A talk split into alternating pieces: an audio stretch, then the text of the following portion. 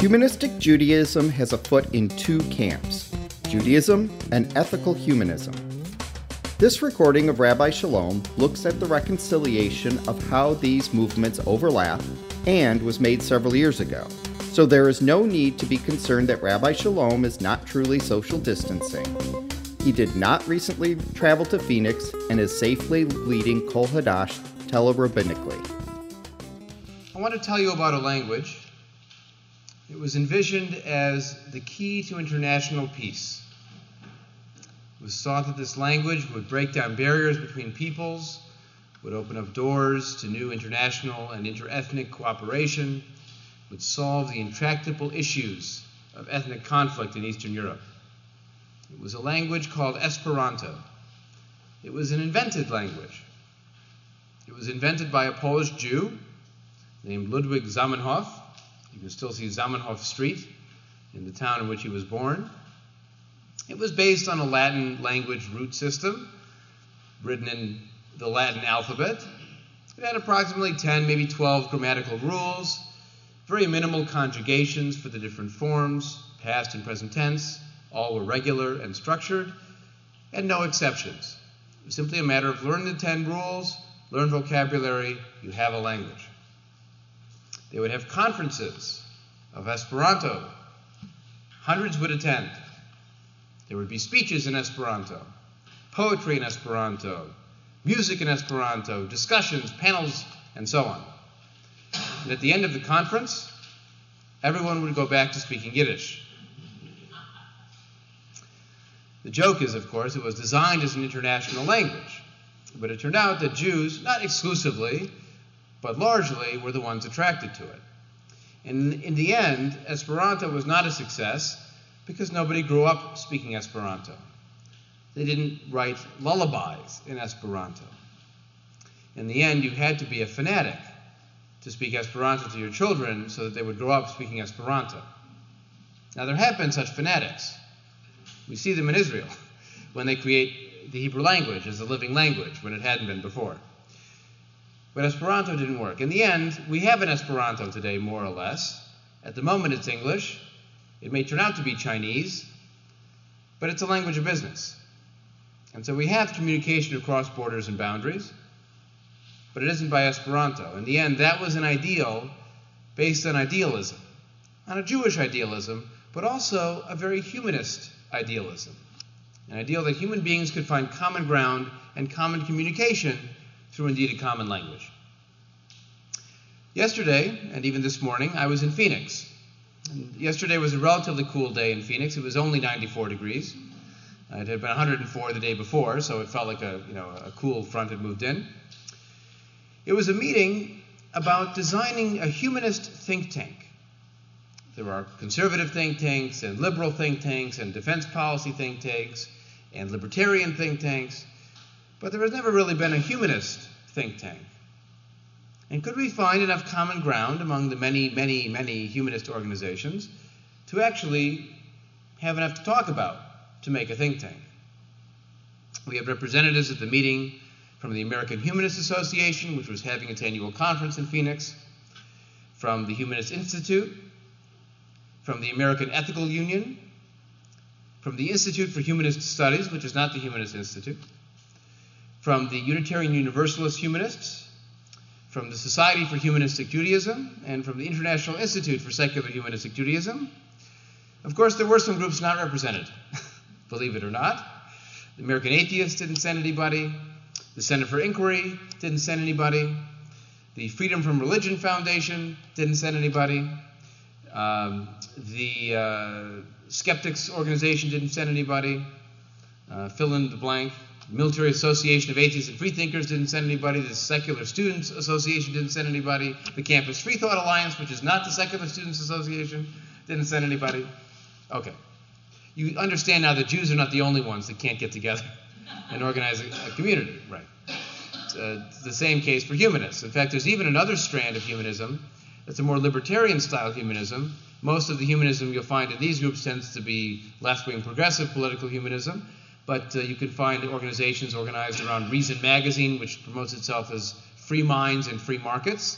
so it's more libertarian on both political and also on social and intellectual issues, um, and so on and so on. So you, you can see all of these different groups. You have the American Ethical Union, founded over 120 years ago by a former rabbi, Felix Adler, still largely Jewish, but by membership, if you talk about biology, but in terms of program, it's exclusively about ethics and ethical action.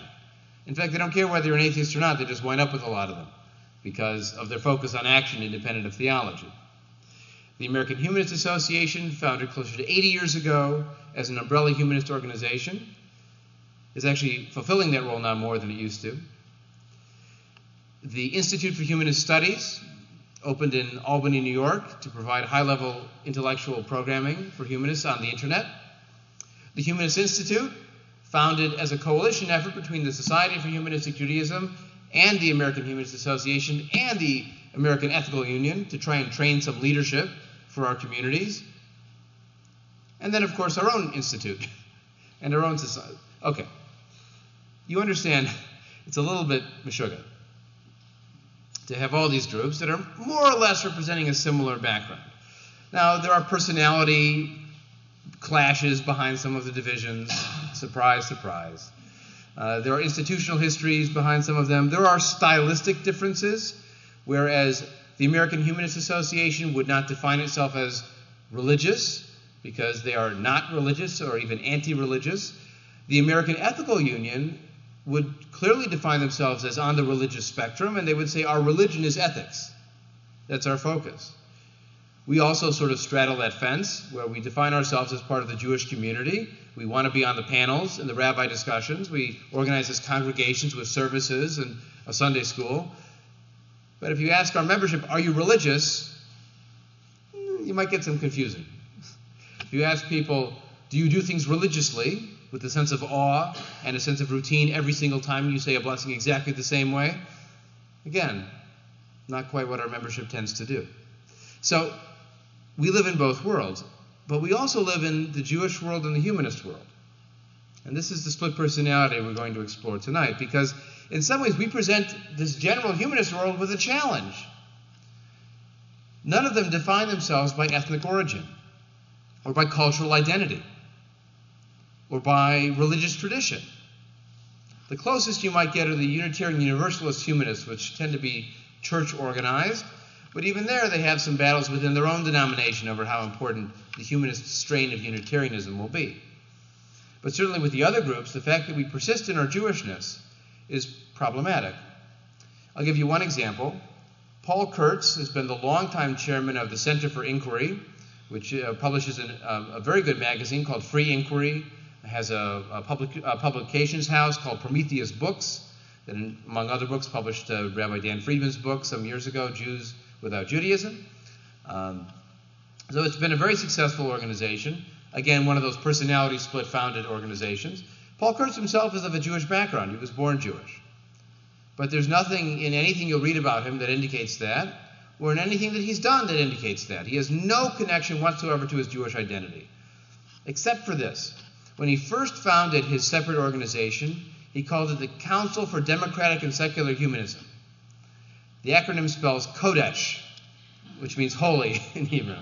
When it was pointed out to him, he changed the name. he didn't want to have it sound. But it's the one trace you could find, maybe, of someone. But it wasn't even conscious. So the point is, there are a number of people involved in the humanist world who were raised Jewish but have no connection to it. And so the fact that we persist in our Jewishness is problematic for them because it doesn't fit with their sense of what humanism really is. You see, for them, humanism is a philosophical stance. It's a belief system, it's a philosophy of life that defines how you live. But in many ways, it's problematic to persist in an ethnic identity that could provide a line of division. The basic principle of humanism is that you believe in humanity as the measure of everything the measure of ethics, the measure of what constitutes community and the good of a community, the path to knowledge through human knowledge, through science and reason. The source of values and what defines whether something is ethical or not is how it affects other people and also, of course, the natural world as it affects people. And of course, most importantly, the need to work together to improve the world because nothing beyond this world is going to do it for us. I mean, I'll read to you an example of humanist philosophy. from the back of your service, from the older services. We believe that human beings possess the intelligence and wisdom to determine the purpose and course of their lives without the need for supernatural guidance or protection. We use human reason, initiative, and courage to formulate our and achieve our noblest aspirations. Now, there's nothing in that that a humanist would disagree with. Human beings have intelligence, can decide their lives, they don't need supernatural guidance. Human reason and courage help define our aspirations. Another point, we believe in the fundamental importance of individual responsibility to shape lives of significance and dignity. Again, no humanist would disagree with that. Our other two points, we believe we are Jewish by virtue of our participation in the history of the Jewish people. We encourage our children to value their Jewish identity. Well, that's that's problematic, you see. They would say you're uh, needlessly nostalgic. You need to look forward and not back. Now, our challenge is that when we want to work together as humanists, it often means breaking down barriers. Because, after all, to have a presence, you need to have some kind of common ground and at least a common organization. I remember having a conversation with a woman who was very interested in our congregation and what we stood for, except she said, I don't like organized religion. So I said to her, first of all, we're not that organized. But second of all, if only everyone who didn't like organized religion actually joined something, then they would have a voice. but if we're all people who don't like joining things, we don't have a voice. We can't make a point. So if our goal is to have a larger group, then theoretically you'd want as large a group as possible. And subdividing would be a problem. When you look at the general humanist world, they come from many backgrounds. Many as Catholics, some ex Protestants, they are white and black and Asian and Indian, and yes, plenty of Jews. And for them, the attraction of the general humanist world, the organized general humanist world, or what I call universal humanist world, the attraction for them is a sense of shared belief and shared purpose. Now, they do have their own challenge, and their challenge is how do you create a sense of community when you're from all these different cultures? Are ideas enough?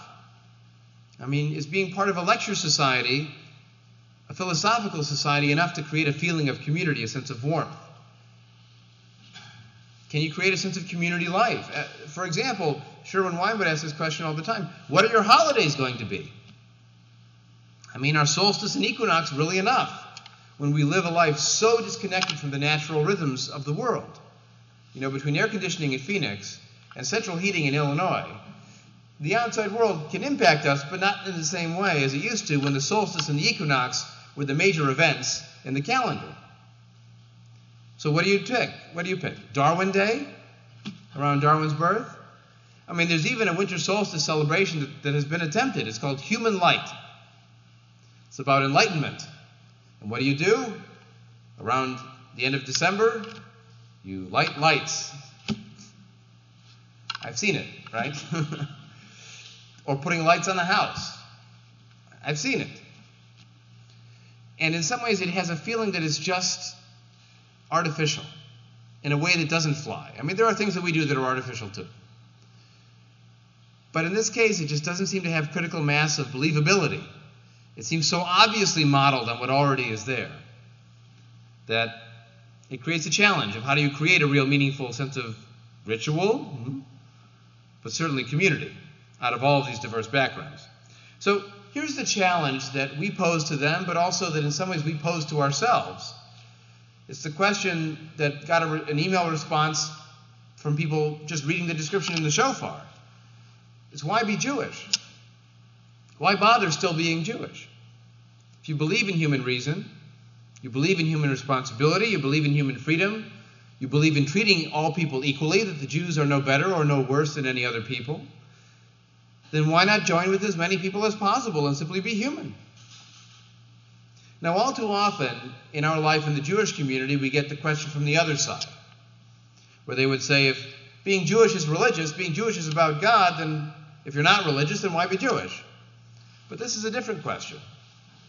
This is, why choose to segregate yourself? Why do you persist in your stubborn difference in not just being a person? Now, I was part of an email discussion of this question once, and a friend of mine wrote it very clearly. She said, It would be marvelous if all peoples in the world would lose their different ethnic uh, diversity and differences, would lose their separate languages and religions, and all merge into one happy human family. The Jews will go number 12. You see, in the past, like Esperanto, we were always number one. And then we looked behind us, we were still number one, and only. So let's let the Bosnians go first this time. And then we'll have the Hutus. And then maybe the, uh, I don't know, the North Koreans. And then we'll say Native Americans. And then, okay, and then we'll go number 12. All right? You see, the point is that ethnic identity persists. And it can even be a good thing. And so rather than leave behind all differences, maybe what we need to do is find a way to live in our differences in a way that's open and welcoming, but also in a way that gives us a broader perspective on the world. Now, the short answer to why be Jewish is why not? Or who are you to tell me I can't be? I this is the argument, this is the answer we can give to both sides. When the religious say you can't be Jewish, we'd say, oh, yeah? I am. And then when the non religious, the humanist side would say, you're, you know, why are you still Jewish? I am. Why can't I be? After all, we've been a stiff necked people for a long time. You know, that goes back to the uh, biblical stories. It's another way of saying we're a pain in the neck. And you may know the Benny Goodman joke that uh, some people think he's a pain in the neck, but other people have a lower opinion of him. There have always been negative reasons to be Jewish or to insist on being Jewish. You could say that the anti Semites don't care, they'll get you anyways. That's the Hitler definition. You could take the existentialist approach. Well, I'm stuck with it, so I might as well figure out what it means. You know, I was born Jewish and I am Jewish, so all right, I guess I'll figure that out. Or you could just be stubborn to be stubborn. I'm not going to let Hitler win, so damn it, I'm going to stay Jewish. Now, none of those is really a way to build a positive identity. They're all based on a kind of anger and letting other people define you. But I want to give you three positive reasons. This doesn't define the only reasons why to be Jewish, but here are three positive reasons that are respectable from a humanist perspective. Okay. The first is that there is tremendous beauty in cultural diversity. There are some things that are unique to Jewish culture, or if not unique to Jewish culture, distinctive in the way that Jewish culture has expressed them, like a Hanukkah service, like a menorah, like a sharing of wine in a Kiddush cup. In many ways, cultural diversity, in all of its forms, are specific human responses to the realities of human existence. People are born, we need a ritual. People grow up, we need a celebration. People die, we need to mark it. We remember them and we miss them, we need a time to think about it. Now, it would be, you would be very hard pressed to find a humanist who would say that we need to wipe out all distinctive Native American culture. And Latinos should have no distinctive celebrations that are part of Latino culture. They should just be human.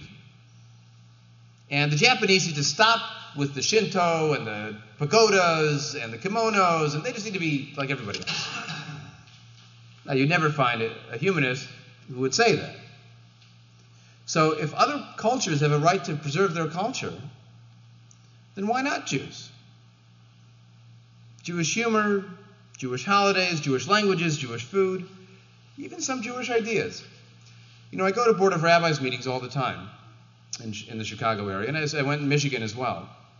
And it struck me uh, a couple of meetings ago that there's something remarkable about a community that organizes itself around scholars and in fact supports the scholars doing learning so that they will come back to the general population and share what they've learned.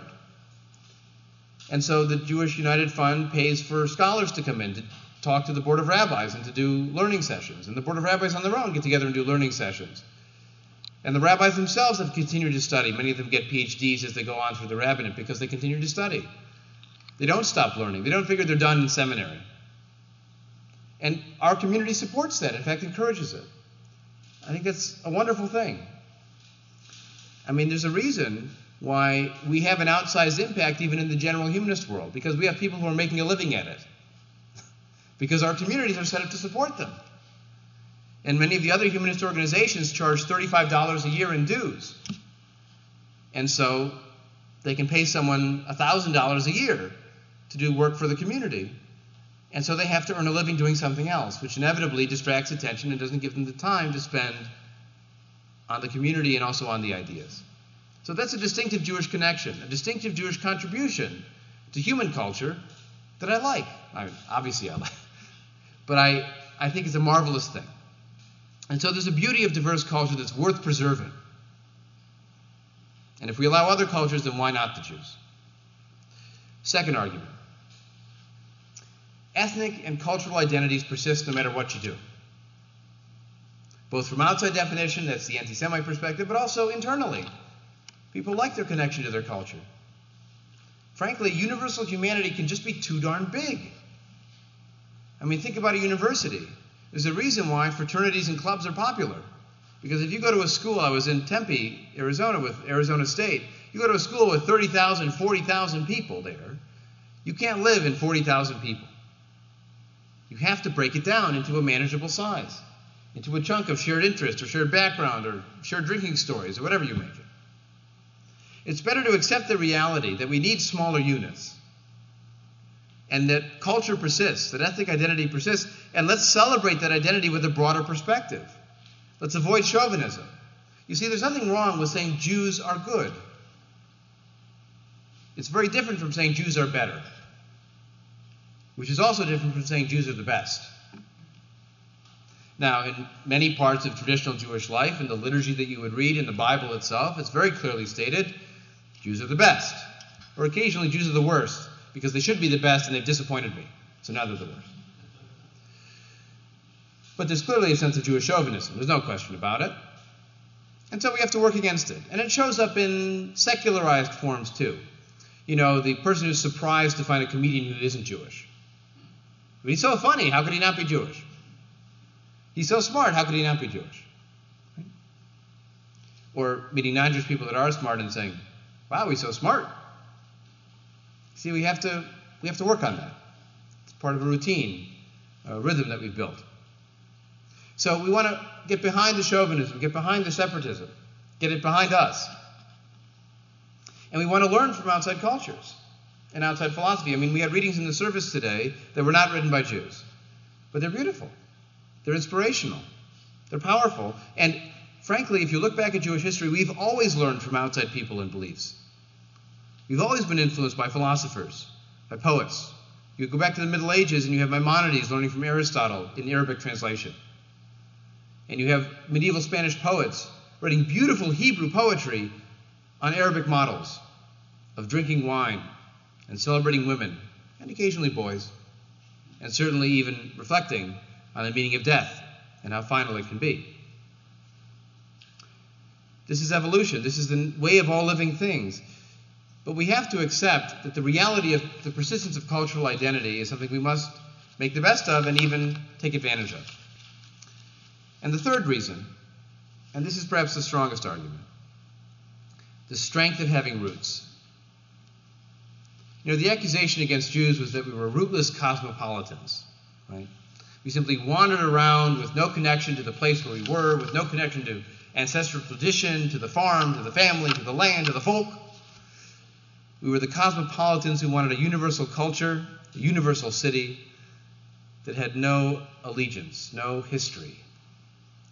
Now, Jews were cosmopolitans. We have been from even before the word was coined, I believe. And yet, at the same time, having a sense of roots is very important to us. We want to know where we're from. But it turns out that that's true for everybody. How many adopted children want to find their birth parents? How many people whose parents didn't tell them what they were growing up find out at the last moment and want to learn more? They want to explore. How many people, I mean, the story of the Marranos is a great example. There are people whose families lit candles in closets for years, for decades, for generations. And at one point, one member of the family finally learned enough about Judaism to say, hey, wait a minute. Why are we lighting candles in a closet on Friday night? What's that all about? And they generally don't simply say, well, okay, fine, so we were Jewish way back when, but who cares? It's a very important discovery for them. And they want to explore what that heritage means and possibly something they would want to adopt. The sense of rootedness is very important in the world that we live in today because it's increasingly mobile and changing. I mean, many of us have kids who live elsewhere. Mine, not yet. But I live elsewhere from my parents. They live in a different city. It happens all the time. And mobility is a good thing because it leads to better freedom, right? If you're stuck where you are and everyone's always watching and they've always known you from when you were two, it's hard to feel free. So mobility means freedom, it means satisfaction, but it also means disconnection. You know, you can pursue your desires and find them, but you can also wind up lonely, in need of a babysitter, missing the grandparents, missing a sense of where you came from, having to learn new streets all over again and again and again. It's good to know where you come from. It's good to know who you are. And it's good to maintain connections with your family. You know, one of the challenges that many in the humanist world face is they've cut off their roots so strongly from where they were raised that it's tough to maintain good relations with the family. Now, we may be more problematic for some families because we maintain a connection, but we do it in our own way, on our own terms. But at a minimum, we have a common vocabulary. We've said to them that our origins are important to us. In fact, they are so important to us, they, we aren't willing to give them to you. We're willing to take ownership of them ourselves, to mold them ourselves, to live in them ourselves. So these are three rationales of why be Jewish the beauty of diverse culture and the beauty of Jewish culture. That ethnic and cultural identity persists. You can't wipe it out. And most importantly, it gives you a sense of strength and rootedness. It's what you call starting with a broader perspective, look, starting where you are, being rooted where you are, and looking out at the wider world instead of having your feet in the clouds and your head in the ground. You see, you try and fly, you're going to fall. You need your feet rooted somewhere. And from there, you can look down at your feet if you want, as some people do in the closed minded orthodoxies. But you can also have your feet rooted and your eyes looking up. What does this mean for our identity? Well, one of our strengths is that we celebrate the real source of our inspiration. If we learn from it, we admire philosophy and poetry and literature from the wider world of human culture, there's no reason not to use it. Sometimes we find that our allegiances are horizontal and not vertical. You know, all too often religions get categorized into vertical silos. There's all the Jews and all the all the Christians and all the Muslims and all the Buddhists and so on. But all too often our allegiances where we have commonalities are much more horizontal. And so a liberal Unitarian and a liberal Methodist might have a lot more common ground with us over here in the Jewish silo than the Orthodox Jews would. And the Orthodox Jews and the Greek Orthodox Church might have a lot in common. Mean, if you look at a Greek Orthodox priest, he looks like a rabbi, right? It's hard to tell the difference. And if you ask them about their perspective on gay marriage, you'll get a very similar answer. So the point is that sometimes we need to see the commonalities and celebrate the commonalities beyond our silo of the Jews.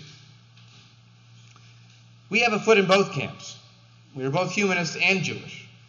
And sometimes you will hear that sitting on a fence is a very uncomfortable position.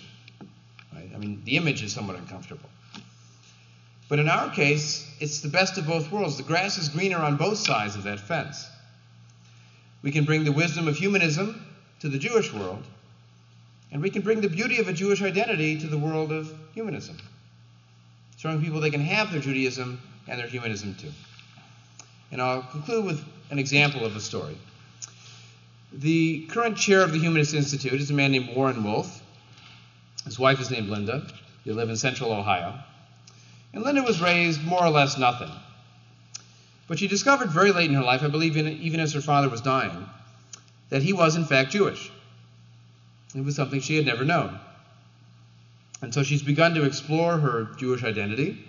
She's in fact gotten involved with a small humanistic Jewish chavurah in the Columbus area. And she's found it amazingly rich and rewarding to learn about Jewish history in general, the history of her family, the history of even secular Jews of the past century that speak in words that she understands. It's consistent with her humanist philosophy because she's found humanistic Judaism. But it also gives her a sense of roots she never had before. It's been very meaningful to her. And that's the role that we provide. And last, I want to read to you a poem that I wrote, but it's okay. Uh, Sherwin Wine uh, occasionally at weddings would cite an ancient Hebrew poet and then read one of his own poems. And when someone in the audience called him on it, he said, Well, I'm old. I'm ancient, so I won't even claim that. But here's a poem. It appeared in our uh, new Rosh Hashanah, one of our new Rosh Hashanah services.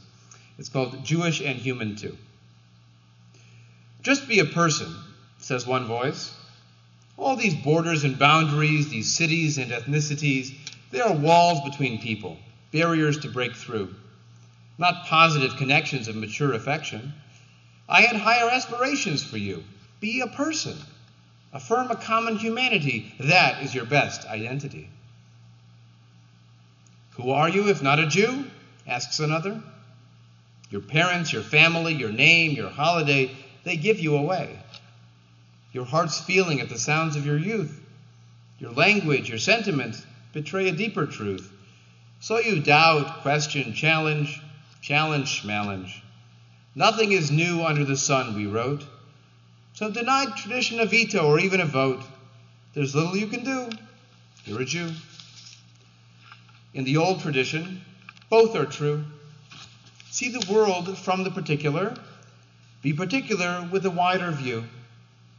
Jewishness, humanity, two eyes give depth and clarity, the capacity to see, to weep, to smile, to emote beyond word or culture.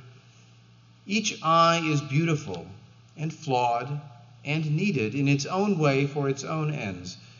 Know who you are and make that, transform that, live that in a spirit of full humanity. The simple solution? A mensch is a person, the fullest kind, to a T. Yiddish says it most efficiently. Being Jewish is as human as we make it to be. This was an archive episode from Kol Hadash. On behalf of Rabbi Chalom and Kol Hadash, I'm Ken Burke, and thanks for listening.